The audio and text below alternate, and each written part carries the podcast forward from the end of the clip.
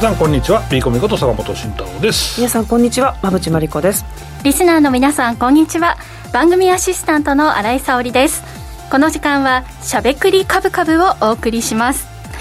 さてあの先週ですね私が旅行支援のあれを使って、うん、あの旅行を予約したというね。政府みたいな話だったはい政府でどこに行くんですかそれ言いません。太平洋側。に行くんですけど。まだ教えてくんない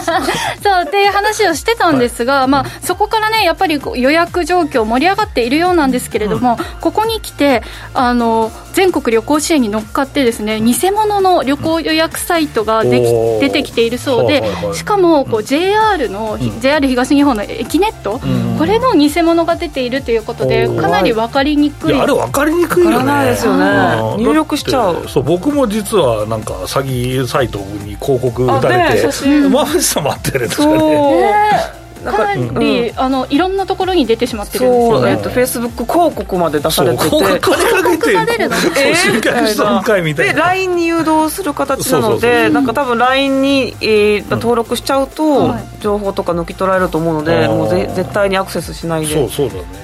あるいはあの報告っていうかプラットフォームに報告できるのでこれは偽だよみたいなそれを地道に今やっててちょっと終わりがない感じです。対応にね追われているということであのちなみになんですが馬淵さんの SNS アカウントでいうと本物と偽物のこう見分け方といいますか、ないんですよね。だから新井さんついてますねあのああの公式マークですね。そうそうそれがついてないから多分分かんないんですよ。いやぜひですねこれだけフォロワーいらっしゃいますしあのツイッターフェイスブックのねあの会社の方ぜひ。馬ね。隣に。ね。そうそうそうなんかねちょっと考えないとダメだよね。ダメだよね。そうだよね。ただ内容をしっかり見ると、あこれは本物の馬淵さんが投稿されているなとか分かりそうですけど、ね、日本人が見ると分かるんだよ文字が揺らいでたりするんじゃんとりあえず。ありますね、ちょっと煽った内容だったりとかしてちょっと変だなっていうのでいっぱい連絡来たんですよね、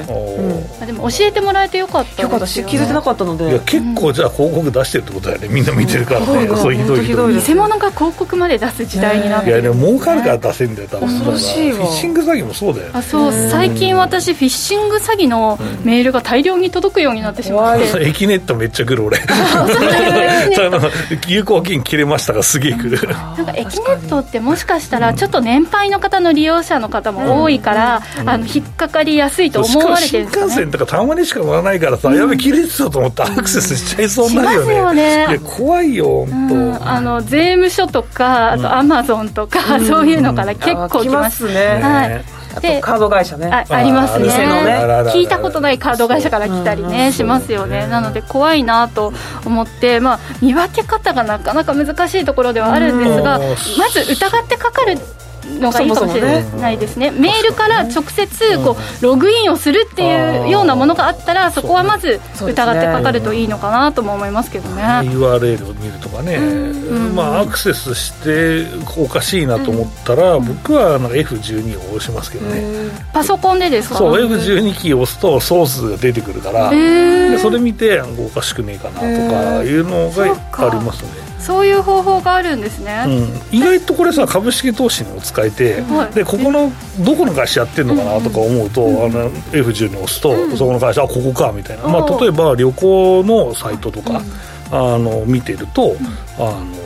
のどこのホテルも同じ予約サイトのフォーマット使ってるんですよ、はいはい、これ絶対儲かってんだろうと思って、うん、でポチって F10 に言うとあ大手のここかみたいになるからあんまり収益関係ねえぞみたいな話になるんですよね。じゃあ意外と F12 キーは株式投資個別銘柄を探るときに使えるってこと、うん、そうそうそう、えー、覚えい。てこれ俺の中で常識なんだけど意外とやる人いないよねえー、じゃあまあそれもねこの詐欺に引っかからずにまあ、そういったところもチェックしつつ投資につなげていこうというね、はいことですけれど。も、まあ、詐欺といってもまあ、自分でその詐欺しようと思わないと詐欺にはならないということをまあ最後にね、まあ、お話ししておこうかなと思うんだけども、ね、怪しいサイトはねやっぱ注意したいね、ということですね、まあ、今回馬淵さんの件は本当にあの偽アカウントですからなりすましですからね。なりすましでまあ、意図がありますよね裏に絶対ね、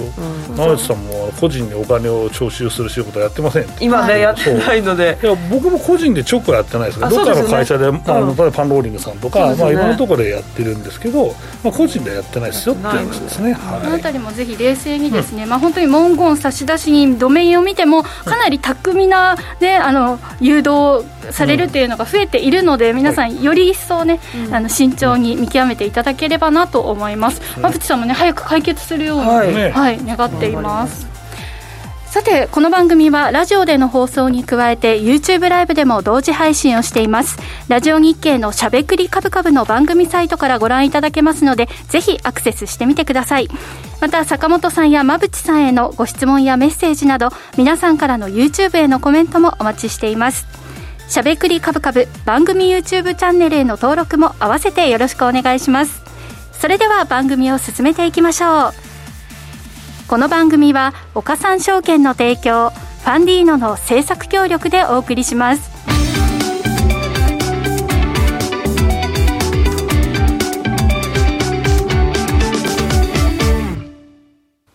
ここからは坂本さん、馬淵さんのお二人に足元の相場環境と今後の展望について伺っていきたいと思います。さあ、ちょっと今ね、うん、なんといっても、円、ドル円ですかね。円安にめっちゃなってるから、まあ、とりあえずね、打ち合わせを、まあ、あんまりこの番組しないんだけど、あの今日は、あの、とりあえず為替が150円に乗ったら教えてねっていう話はまあしてあるので、はいまあ、そうなったらちょっとね、番組の内容がですね変わるかもしれない、ちょっと生っぽいことをですね、してみようかなとか、思ってるわけですけどね。はい、まあ、とはいえ、あの実際これ、なんで150円いったんですかっていう話を聞かれると、意外とこれ、今なの、今いった理由なのか、それと長期的な理由なのかって、これ、どっちを話していいかって結構僕ら困りますよね、仕事ね。そうです、今、この瞬間なのかっていう、ね、そうそうそうそう、だから何話そうか考えながらですね、番組組が進めてい。こうかなと思ってます、はい、これ、継続するかどうかっていうところも、やっぱりね、載せたその後は気になりますからね。ね。うんうん、まあ、それもまあありますということで、まあね、僕らどっちかというと株式、まあ、マクロ経済寄りなので、あんまり専門家ではないんで、うん、まあ、それは専門家のお話をまあ聞くというのも大事かなと思うんですけど、まあ、持てる知識でお話できたらなと思ってます。で、えっと、まず馬淵さんの、ね、資料からいきたいと思います。はい。はい、えっと、先週この番組の後ですね、うん、CPI が出ましたね。出ましたね。で、内容を見てみると、まあ、総合の、おまあ、コアの結果は8.2%で、うん、まあ、そこまでインフレ鈍化してないなっていうことと、あとコアが加速したんですよね。うん、ね。6.3から6.5へと加速しているので、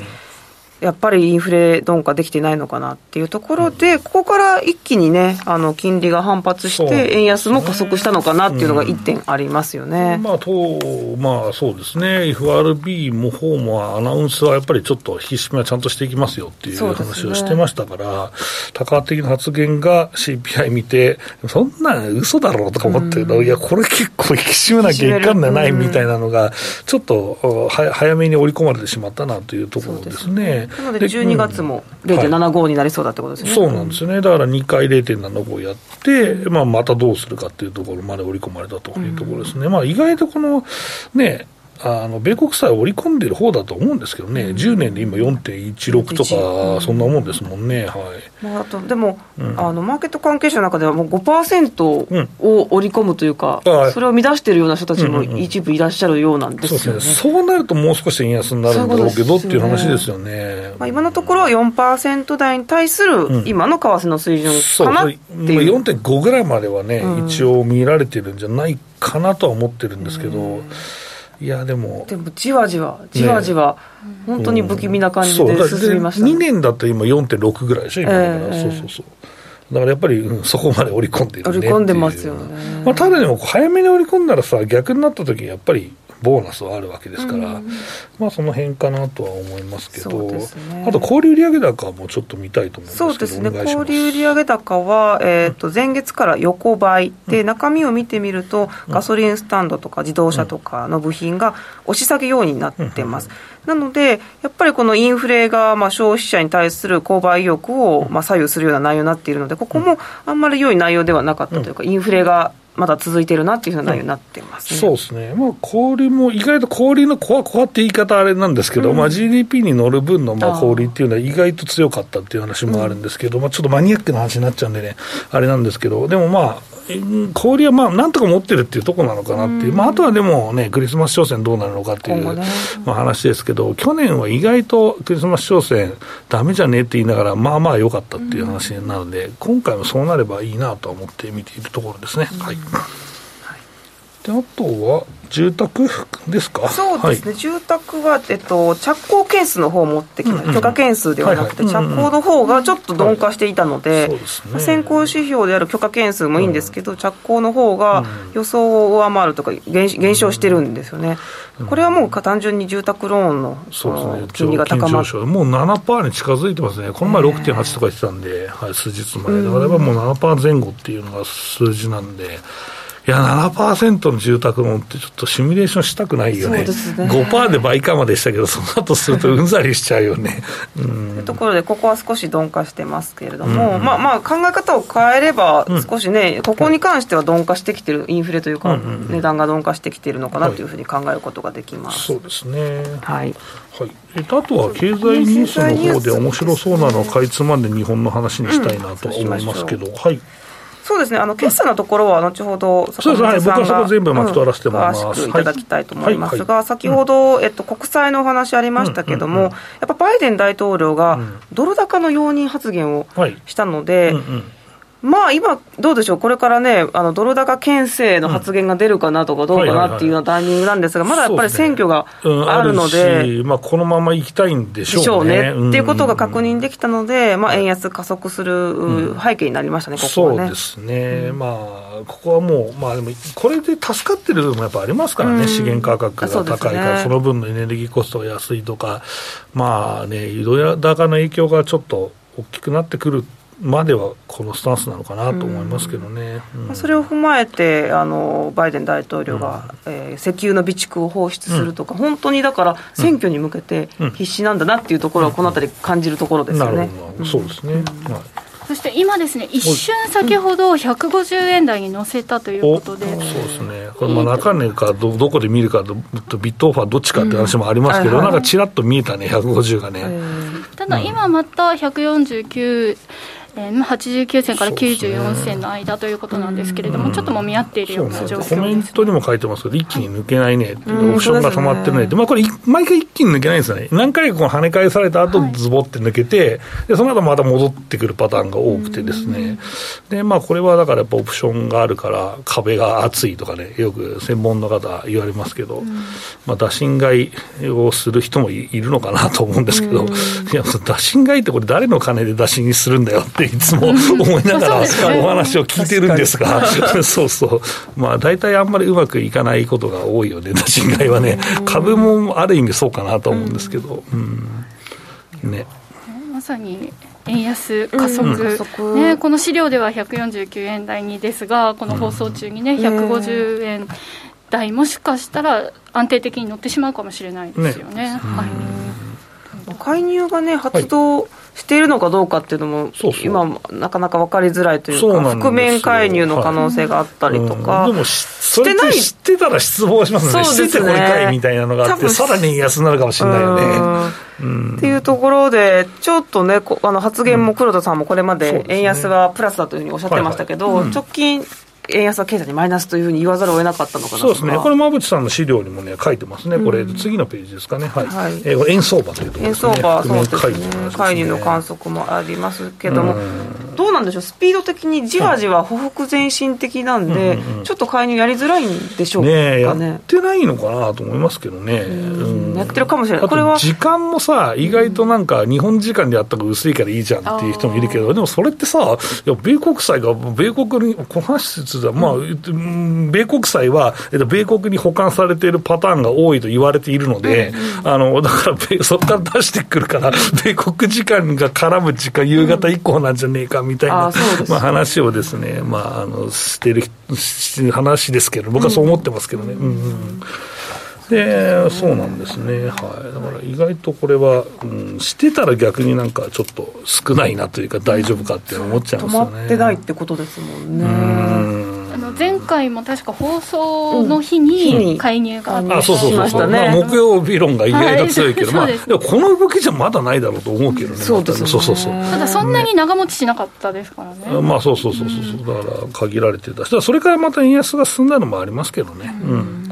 あとは、まあ、黒田さんの円安は経済にとってマイナスなんだけど、業績にとってはプラスのとこが多いと僕は信じてますけどね、はいまあ、その話は後からしましょう。はい、株式投資には見どころがあるかもとい。うことですね、ここまでは坂本さん馬淵さんのお二人に足元の相場環境と今後の展望について伺いました。続いてはこちらのコーナーです。坂本慎太郎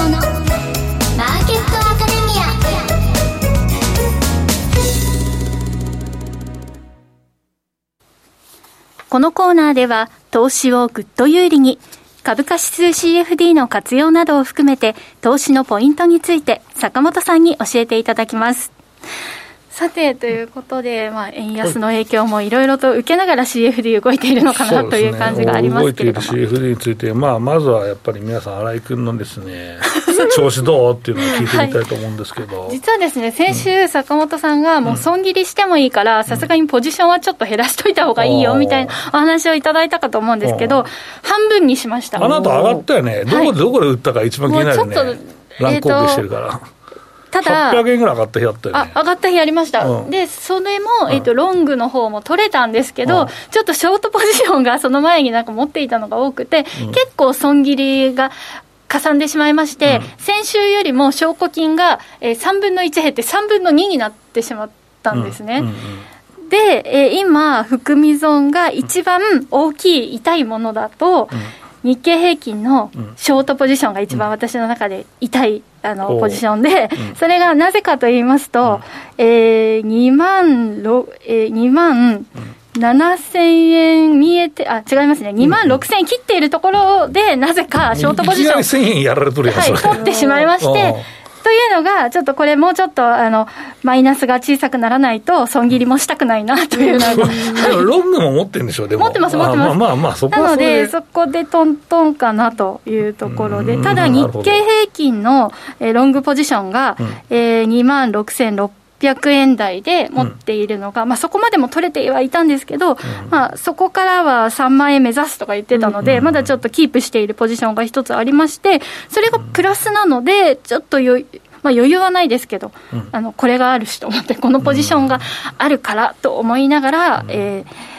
含み損減らないかなと待っているという状況ですね。なるほど。はい。やればやるほどドツボってやつかってかかってね、超 まさにそうなんですよ、まあ、よそうだよ。ね、まあ、だからやっぱり、まあ、ヘッジも大事だけど、ええ。どっちに行くかっていうのを、やっぱり考えてやるのが大事だよね、そこでまあうまくね、今日前半の話をね、使ってほしいなと思いますけどね。対局はね、だから上に行くと思ってるんですよ、そこまでがかなりあたふたしてる。我慢できんのかみたいなそうなんですよ、ちょっと我慢できないタイプだったみたいですね、あそういうことか。はい、性格が出るんですね、いや出るよ。出ますね。出るよ。出るよ。そうそうそう。そうそう。だから、えっと、そう、性格をに振り回されたくない人は、はい。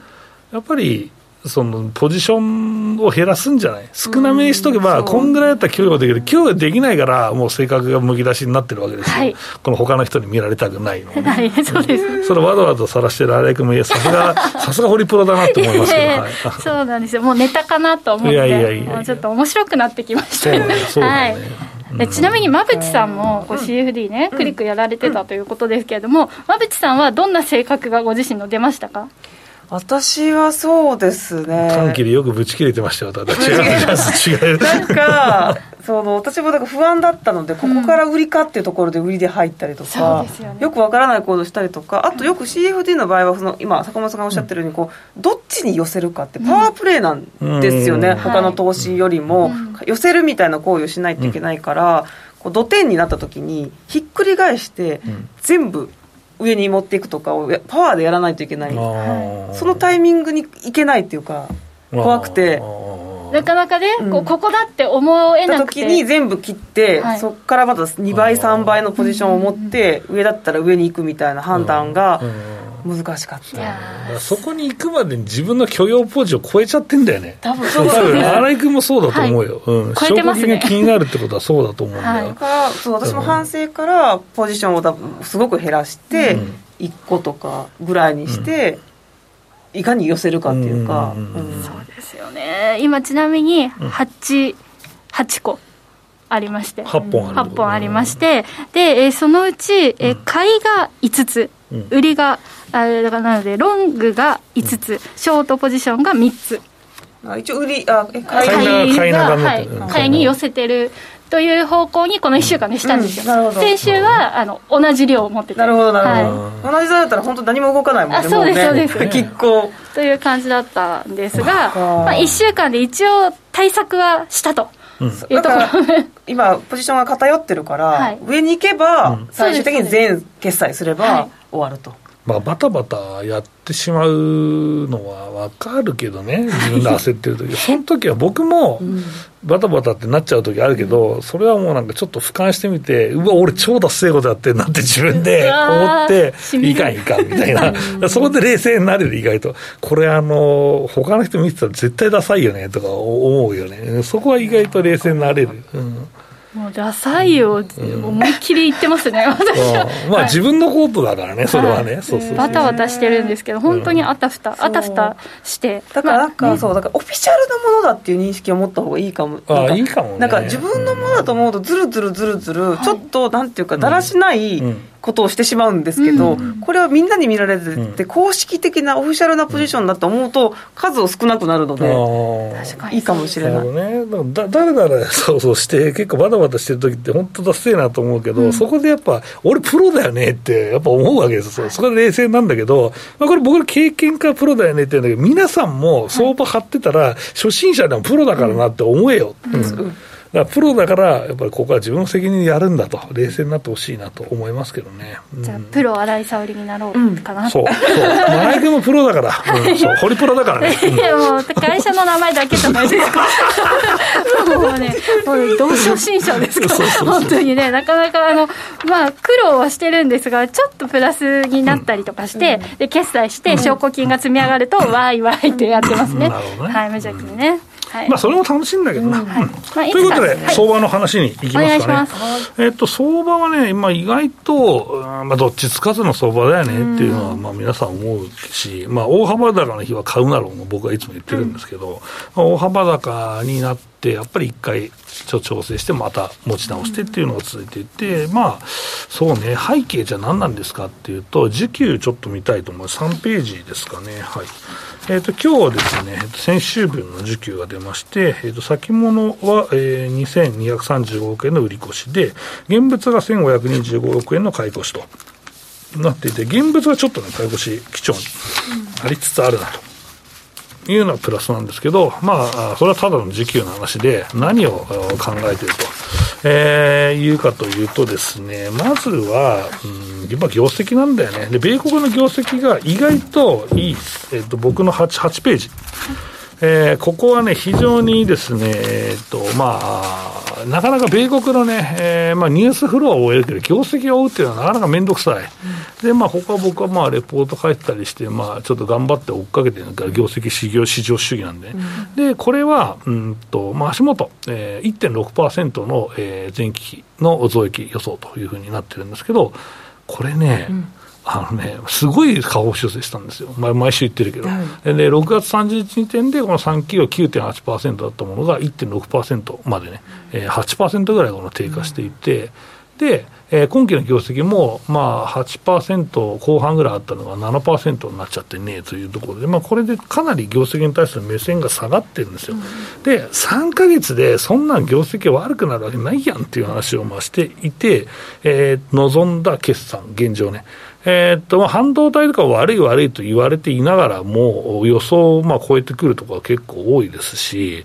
えー、っと、やっぱ一番は銀行だよね。うん、まあ銀行、まあ投資銀行って絞ってたければ、銀行全体、まあ住宅ローンとか結構ダメなんだけど、銀行リテールも意外と貢献し、頑張ってる、検討しているというような感じです。えーまあ、シティとかもそんな悪くないし、でもちろんその、えー、投資銀行といわれる大所も予想を超えてきているし、まあ、トレーディング益やっぱり予想通り取れて、で、まあ、ある程度その、金利も高いからビジネスもうまくいって、で、えっと、まあ、この弱気派の、まあ、最後の頼みの綱みたいになってた、え、どうせ与信費用かかるんでしょみたいな、これでめっちゃ下方修正やろうって、下方修正っていうか業績低下やろうっていうふうに思ったんだけど、いや、開けてみたらあんまり与信費用そんなに積みましてねえぞ、みたいな。まあ、逆にそのロシアの部分とかも減らしてる部分もある、撤退して減らしちゃった部分もあるぞ、みたいな、えー、話になって、それをだから撤退分の損も含めても、まあ、一株利益の予想を超えたとかいう状況ですからね。だから意外とこの弱気派の人の予想が外れてきてるなというのが前半の前半ですね、はい、今の現状の、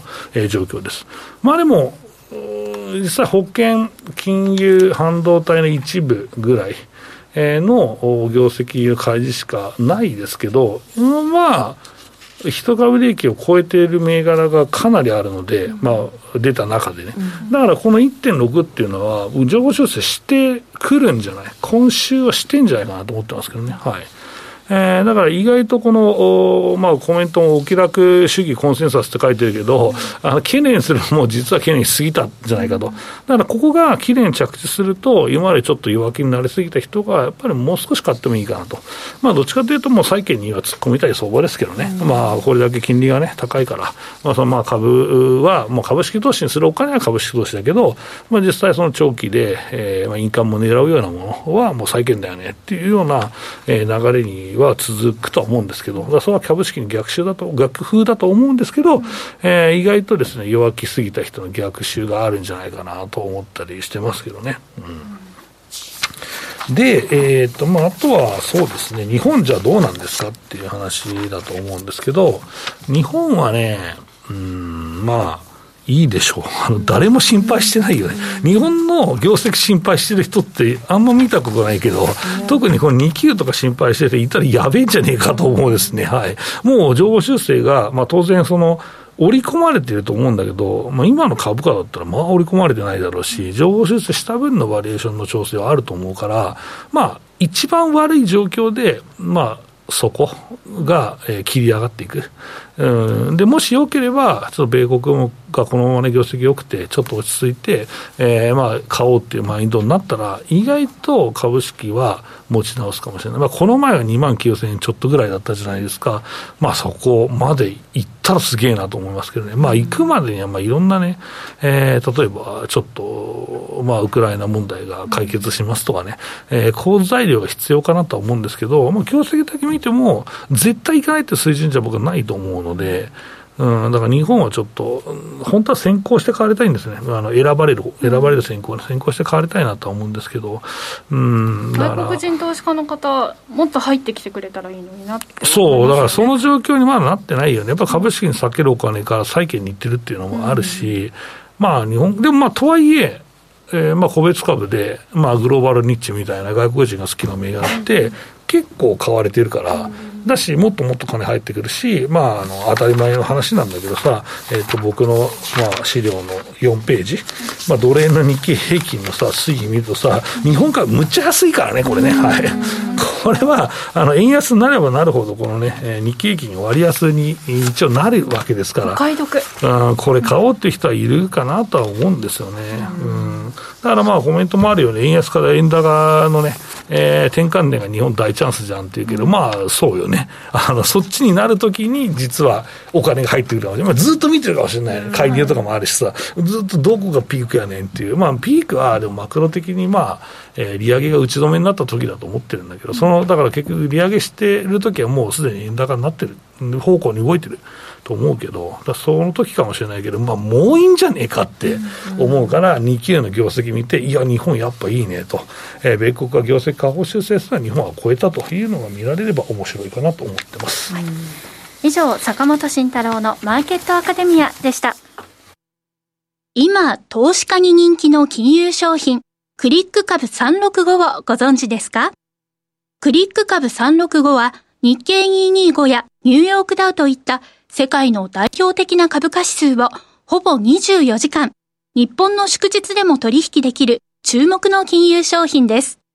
さらに、現物の株式と同じように配当が受け取れることも人気の理由の一つです。人気のナスダック100も新登場。ますます盛り上がるクリック株365を岡さんオンラインで始めてみませんか？岡さんオンラインでは新たにクリック株365講座を開設されたお客様を対象に最大5万円のキャッシュバックを実施中です。詳細は番組ウェブサイトのバナーから。クリック株365なら岡さんオンライン。当社が取り扱う商品等には価格変動等により元本損失、元本超過損が生じる恐れがあります。投資にあたっては契約締結前交付書面等を必ずお読みください。金融商品取引業者関東財務局長金賞第53号岡三証券株式会社。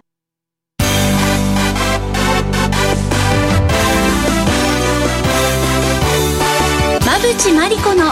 10分で教えてベンチャー社長。このコーナーではこれからの日本で活躍を期待される起業家ベンチャー企業の社長に焦点を当てていきます。これからの成長企業のキーワードが分かれば投資の視点としてもきっと役立つはずです。今日は株式投資型クラウドファンディング最大手のファンディーノで紹介しているベンチャー企業。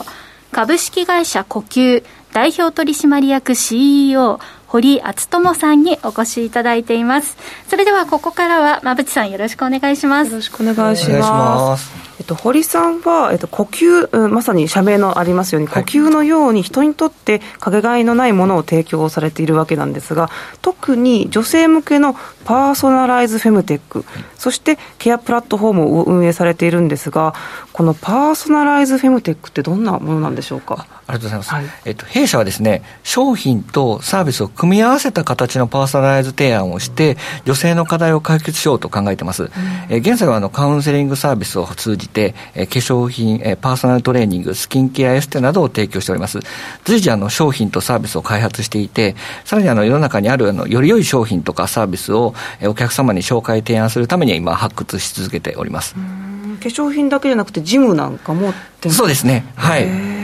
坂本さん、このフェムテック、どうご覧になってますか？最近なんか聞く言葉だなとは思っているんですけど、うん、まあ、大きなマーケットになりつつあるんですけど、うん、まあ、意外にこの、まあ、女性の、まあ、ビジネスということで、まあ、逆に男性から見るとなかなか難しいんじゃないかなと思うんですが、その辺をどういうって運営しているのかとか、うん、えー、創業のきっかけみたいなのがあったら教えていただけたらと思います。はい、ありがとうございます。あの、美容家でですね、肌のスペシャリストである妻にできた背中ニキビが実はきっかけで、このビジネスが始まったんです。で、えー、妻はあの病院に連れて行って、もらった薬で毎日あの背中に塗ったんですけど、全然治らないと。で、お医者さんからもあの、そんな簡単には治らないよって言われたことから、美容のあの課題を知ることがあって、例えばニキビ原因一つ考えてもですね、食事のバランスとか、ストレスとか、あの化粧品、スキンケアの方法を間違ってると、またそれでも原因になるとか、そもそも本気で解決しようと思えばですね、本当に複合的なサービスを責任を持って提供しないとだめなんじゃないかなというふうに考えるようになりました。そこでですね、えっ、ー、と、僕自身が、あの、社会を良くしたいっていうふうにですね、コロナをきっかけにですね、思うようになって、まあ、その中で女性を幸せにしたいという今回のこの女妻の背中にがきっかけでですね、えー、こういうビジネスを創業したいというふうに思うようになりました。この背中ニキビってかなりひどかったんですか？そうですね、ひどかったんです。辛いですね。そうなんです。ちょっとあの、実は、あの、妻が専門家なのになんでニキビできるんだっていう僕全然分かってなくて、で、それで、あの、変な話ちょっと、なんでだっていうふうな疑問がすごく出てきたっていうところからきっかけでした。結構一つ何か出来物があるだけで気分もすごく落ち込みますもんね。で御社は小ロッと少少ない生産で、まあ、赤字が膨らみにくいビジネスモデルが特徴だというふうに伺ったんですが、はい、ここはどんなモデルなんでしょうか？弊社の商品とサービス提供してるんですけれども、あの D2C のビジネスメインにしておりまして、うん、あの顧客のですね要望を集めた上で、あの多品種小ロットの展開を生産でしているというのがありまして、さらに広告費をあのかけずにやるっていうビジネスモデルがあるので、まあ、不良在庫が生まれにくいビジネスモデルになっているっていう形ですね。あなるほど。ね小ロットってそんなメリットがあるんですね。そうですね。あの絶妙の数があるのはあるんですけれども、はい、でもそのロット数の少ないにしてもそのさじ加減難しそうですよね。そうですよね。需要を予測するというかね。で、えー、パーソナライズというのも重視されているようなんですけれども。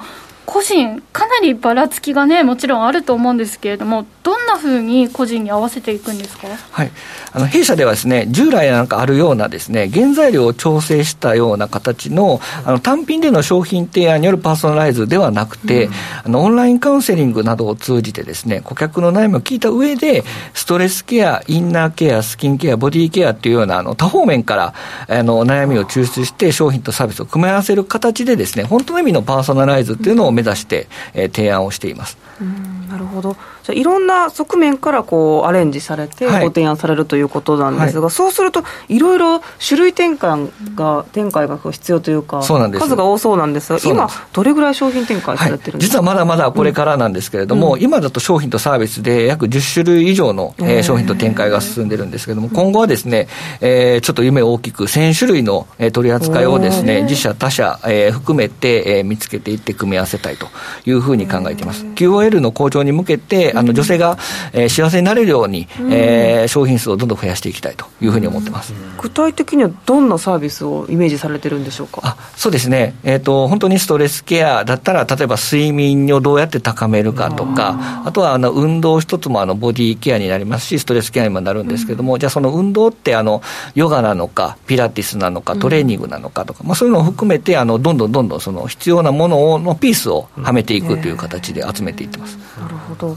あの広告費をそんなにかけずにみたいなね、お話でしたけれども、そうなってくると、結構今だと、インフルエンサーの方とか、そういう方にこう協力してもらってみたいな、そういうことが大事になってきますかね？そうですね、あの弊社ではあのインフルエンサーっていうところのポジション、非常に重要な位置づけになっておりまして、社内でインフルエンサーのマーケティングだとか、あのインフルエンサーあの、実は社員でインフルエンサーが半分以上いるんです。ででその関係でインフルエンサーのネットワークも内製化していて、それにちょっと成功していることもあって、あの広告費を極力抑えたマーケティングっていうのが社内で実現できているという形です、ね、教えてほしいですね、ねコツを。村さんもインフルエンスすれば。ね、できるかない。やそそのノウハウもかなりね価値があるかなと思いますけどもね、ありがとうございます。美容は意外と難しいですね。僕もたまにやりますけど、はい。まあ、そんな感じで、はい。えーと、インフルエンサーの活用みたいのって、まあ、どどういう感じで活用されてる形でしょうか、はい、はい、あのまあ、社内っていうのがあったんですけど、社外もやってるのかっていうのをちょっと伺いたいなと思います、うん、はい、了解しましたあの、えーと、よくですね広告代理店さんとかで、うん、えーと、依頼するようなインフルエンサーネットワークっていうのがですね、うん、もう社内で、えーと変な、はい、あのネットワーク、そうなんです、ネットワークを、まあ、簡単に言うとあの、はいね、人と人でつながれば、ネットワークっていうのは構築されていきますので、でそもそも社内であの弊社のあの妻、共同経営者の妻も含めてインフルエンサーですので、そういったつながりで、えー、過去の流れの中でです、ね、ネットワークを構築し続けているっていう形です。それはかなり広告費を抑えられますね。ありがとうございます。いいですね。えっと、まあ、マネタイズはじゃあどうやってされるのか教えてください。はい、ビジネスラインのメインはあの D2C で、うん、えー、ビジネスを展開してるんですけれども、先ほどのジムとか、そういうサービスと、あとは流通支援という形で世の中に良いものを僕たちのインフルエンス力で広めるっていう方法を使いながらマネタイズ、総合的に図っているという形ですね。うんそうなりますと、まあ、インフルエンサーの活用が御社の強みになるかと思いますけれども、はい、プラットフォーム自体のこの強みってどんなところにありますか、はい、あの呼吸っていうブランドがですね、うん、まずは顧客に信頼されることによってですね、商品ごとのあの顧客単価というのがどんどん下がっていくんです。えー、まあ、ファンが増えていくことによってですね、商品とかサービス展開し続けるとですね、そのファンがこういうのを利用しようとか思ってくれることによってどんどん下がっていく。さらにあの単品 D2C だとですね、その商品が飽きてしまったり、あまり合わないっていうと離脱してしまうところろが複合的な提案を可能にしているので、長い LTV が実現できるというのが、あの我々の強みだと思ってます。今後のこのサービス展開、男性向けの料理とか、そんなものも写真で拝見したんですけど、ね、面白いですね。あありがとうございます。あのえー、っと調べていくとですね、うん、えー、日本の男性があの育児には参加しているってデータがあるんですけど、家事になかなか参加してないっていうところがありまして、もし男性がですね料理をしてあの、例えば奥さんが幸せを感じることができたりとか、提供することに幸せを感じることができたら、えー、もっと家事に参加するんかするんじゃないかなと思って、うん、まあメンズのですね、えー、料理教室ができないかとか、まあ、そういうビジネスの種をどんどん今開発していってるっていう形です。最近男性でもでもというか、うん、あのお料理好きの男性多いですよね。そうですね。結構こだわって作るっていうのが、女性よりも男性の方がこう傾向が強いのかなと思って、そうですね、ね、僕もあの妻に子供ができた段階で、えー、っと料理を初めてしたんですけども喜んでもらったところからどんどん今あのローストビーフみな 皆さんね男性やると思うんですけど ローストビーフとかどんどん料理を どんどんハマってやっていっていると思います、まあ、そんな実体験からも得られるサービスということですね。で今ですね、まあ、インフルエンサーが社内にたくさんいらっしゃるというお話でしたけれども、はい、まあ、どんなメンバーで運営をされてるんでしょうか？はいまあ、ボードメンバーが大きく分けて3人いまして、あの私が今まであの5つの事業を起業してきたんですけれども、その経験を生かして、私とですね、えー、共同経営者の妻、妻はあの美容家でインフルエンサーで、エステサロンをもともと経営してました。でさらにあの、やはり美容業界なので、薬事とか、あそういった問題がどうしても引っかかるところがありますので、もう一人のパートナーがですね、企業のあの損害賠償の部門にいたの損害保険会社の経験者が一人入って、そういう薬事とか、原材料のエビデンスのチェックなどをしているというコアな3人で展開をしています。では改めて今後の展開について教えてください。はいえー、女性の美容と健康におけるあらゆる悩みをですね、本当の意味で解決できるように、あの、ストレスケア、スキンケア、ボディケア、インナーケアの多方面から展開を目指して、えー、自分たちの目指す世界を実現するために IPO を目指してですね、進んでいきたいと思っております。さあということで、今後ね、女性だけでなく、男性にも注目のサービス、たくさんね、出てくるかなというところで、皆さんもご注目いただければと思います。ということで、ここまで堀さん、本日は素敵なお話をありがとうございました。ありがとうございました。ここまでは、馬淵真理子の10分で教えて、ベンチャー社長でした。来週もお楽しみに。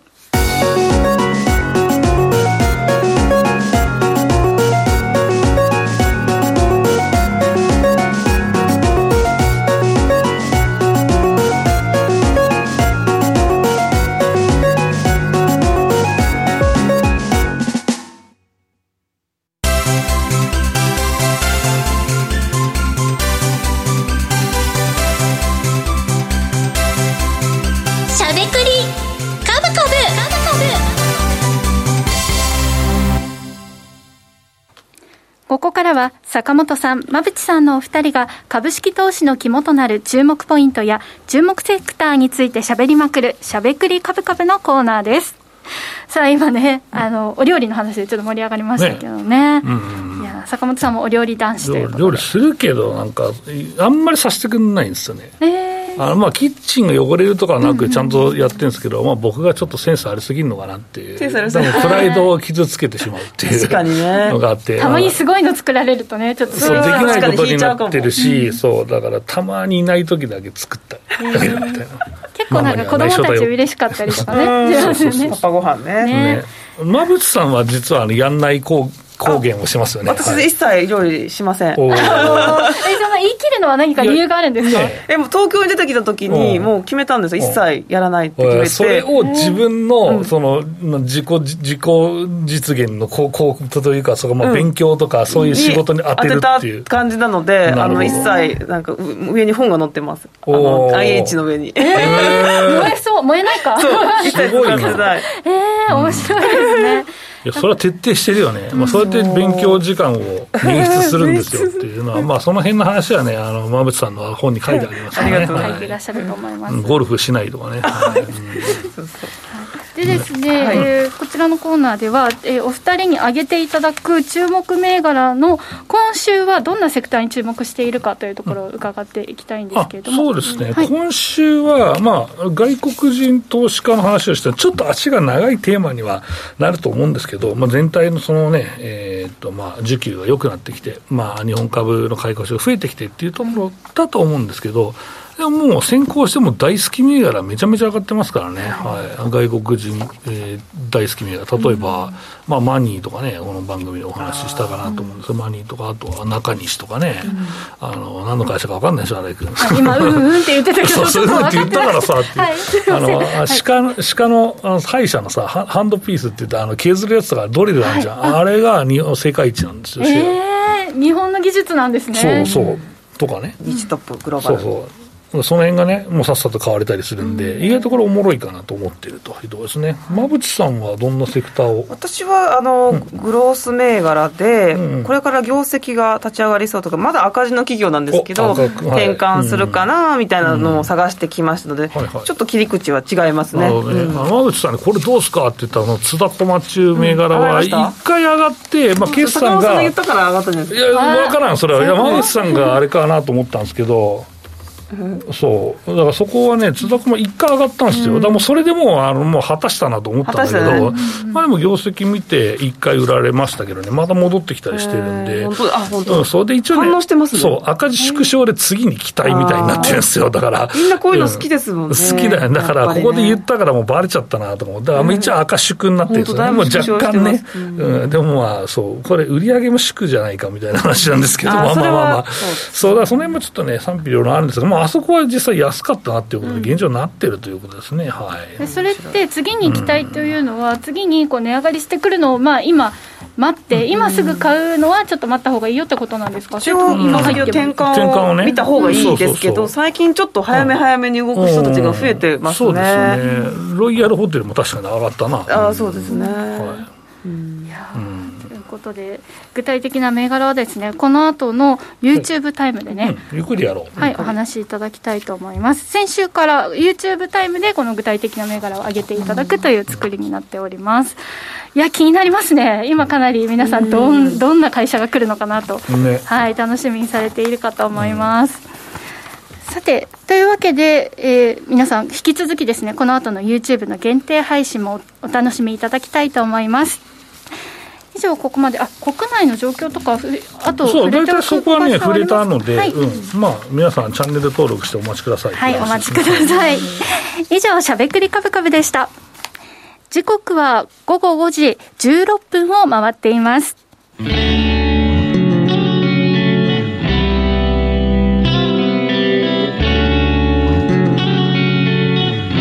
しゃべくりかぶかぶ。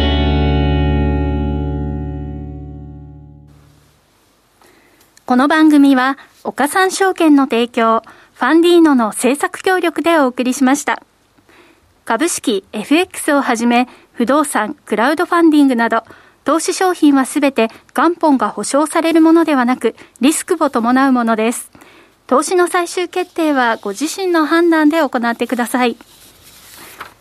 さあ、ということでですね、うん、今週もあっという間に、はい、早かったですね。およそ1時間、早いですね、50分になってから、まあ、うん、1か月ぐらい経ちましたかね。集中力が増した感じしますよね。はいぐっとね、濃縮版でちょっと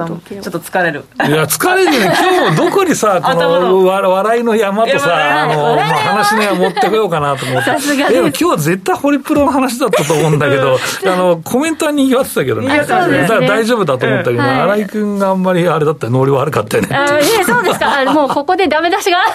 反省会が始まってしまいましたね。はい。